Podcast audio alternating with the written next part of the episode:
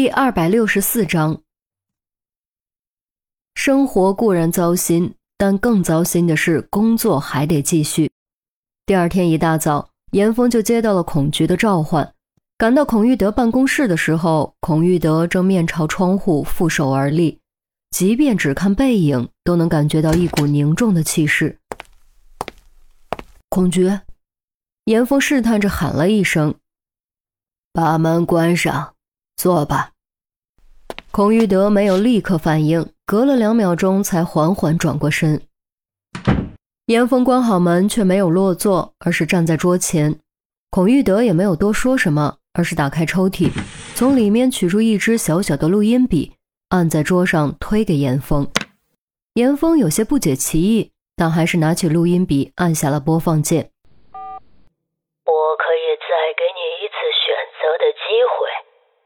是一个聪明人，我相信聪明人会做出聪明的选择。一个稍微有些模糊，但听起来无比邪魅的声音回荡在办公室里。我凭什么相信你？另一个有些低沉的声音随之响起。听到这个声音，燕峰心头猛地咯噔一下，忽然抬头看向孔玉德，一脸的不敢置信，因为这个声音不是别人。正是自己已经逝去十几年的父亲，孔玉德显然早已听过，示意严峰继续听下去。严峰强压震惊之情，但心跳还是不受控制加快了。你有选择的余地吗？要么你死，要么你们全家一起死，这就是我对你做出的惩罚，对你当初所作所为做出的惩罚。选择吧，还犹豫什么？难道你觉得就你这条烂命还有苟延残喘的价值吗？不要伤害他们，这是我最后的请求。那要看你怎么做了。心莲，小风，对不起，对不起。随着一声枪鸣，录音戛然而止。严峰急忙检查录音笔，却发现真的是音频已经播放完毕。这，这……严峰的手在抖，声音也在抖，眼眶更是红了。十几年来，他一直相信父亲是无辜的，父亲是一个坚强无畏的战士，不是一个逃避责任的懦夫。可是，除了自己，没有人相信。甚至连母亲都放弃了对父亲的信任，选择相信调查给出的最终结论。对于一个还在上小学的孩子来说，这是何等的绝望！正是在这样的绝望中，他一个人背负着信念走到了今天。我也是刚刚收到，同时收到的还有这个。孔玉德再次从抽屉里取出一样东西，推给严峰，赫然是一张卡片。大概就是生日贺卡那般大，正面没有别的图案，只有一个夸张的猩红如血的微笑的嘴，风格极为抽象，看上去甚至像是一种符号，以纯黑的底色为背景，显得极为诡异恐怖。看到这张卡片，燕峰脑袋里更是轰的一声，感觉整个人像被一只无形的手狠狠一推，脱离现实，跌落无边无际的梦魇深渊。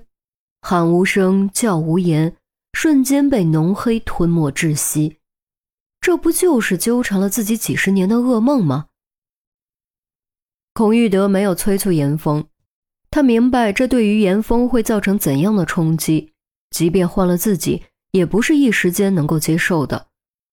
足足过了五分钟，严峰才猛然从黑暗窒息的错觉中挣脱，猛然弯下腰，扶着桌子，大口喘气。哪儿？哪儿来的？有关你父亲的死因？哪儿来的？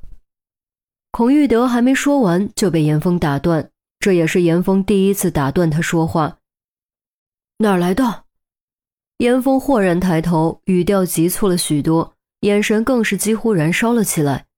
孔玉德没有生气，缓缓吐出两个字：“英国，英国。”严峰略感意外，随即一个刻在骨子里的名字冒了出来，咬着牙一字一顿吐出：“D.S.S。”不，孔玉德却摇了摇头：“是严心爱通过他的手段替你找到的。毕竟对他来说，你是他的哥哥。”原来是严心爱。原来结束和黑弥撒的博弈之后，严心爱还在暗中帮助他。也许这就是亲人的感觉吧。或许是现在的处境和心境。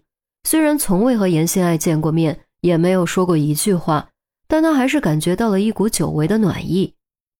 至少还有母亲，至少还有妹妹。深吸口气，严峰控制住自己的情绪，擦了一把眼角，问。这段录音至少可以证明我爸不是畏罪自杀了吧？孔玉德肃然颔首，还需要技术甄别。如果是真的，我们会重启调查。那我呢？你知道规矩的，这个案子你无论如何不可能参与。孔玉德语气没有任何转圜的余地，严峰咬牙，拳头捏得咯咯作响。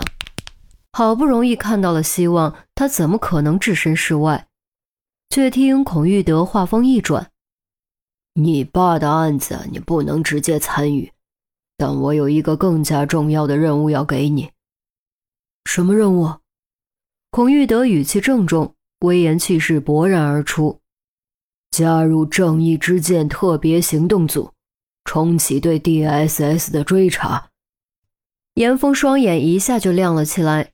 虽然碍于保密条例，许多细节不清楚，但他知道父亲当年正是正义之剑特别行动组的一员，而正义之剑又是为专门调查并打击 D.S.S 而成立的国际合作组织。孔玉德取出一份保密条例，连同笔推给严峰：“先给你打个防疫针，这是一项非常危险的任务，你一定要想清楚。”比我之前经历的一切还危险吗？孔玉德回想严峰之前经历的重重危机，表情忽然变得有些古怪。刑警虽然是高危职业，但也没有危险到这种地步。严峰只是一个个例而已。那不就得了？严峰看懂了孔玉德的表情，毫不犹豫拿起笔，翻开保密条例，签下自己的名字。孔玉德无奈摇头。拿起保密条例和对签名后，仔细收好，招呼严峰坐下，给他倒了杯水，面露追忆之色。啊，正义之剑解散，如今算算也有快二十个年头了。本以为 D.S.S 已经被剿灭，没想到居然真的死灰复燃了。严峰心头微动。黑弥撒就是其中一员，没错。反恐处老赵那边通过深入追查，确认了这一事实。那居兰英，你要做好心理准备。孔玉德脸色一肃，加重语气。严峰心脏唰的提到了嗓子眼儿。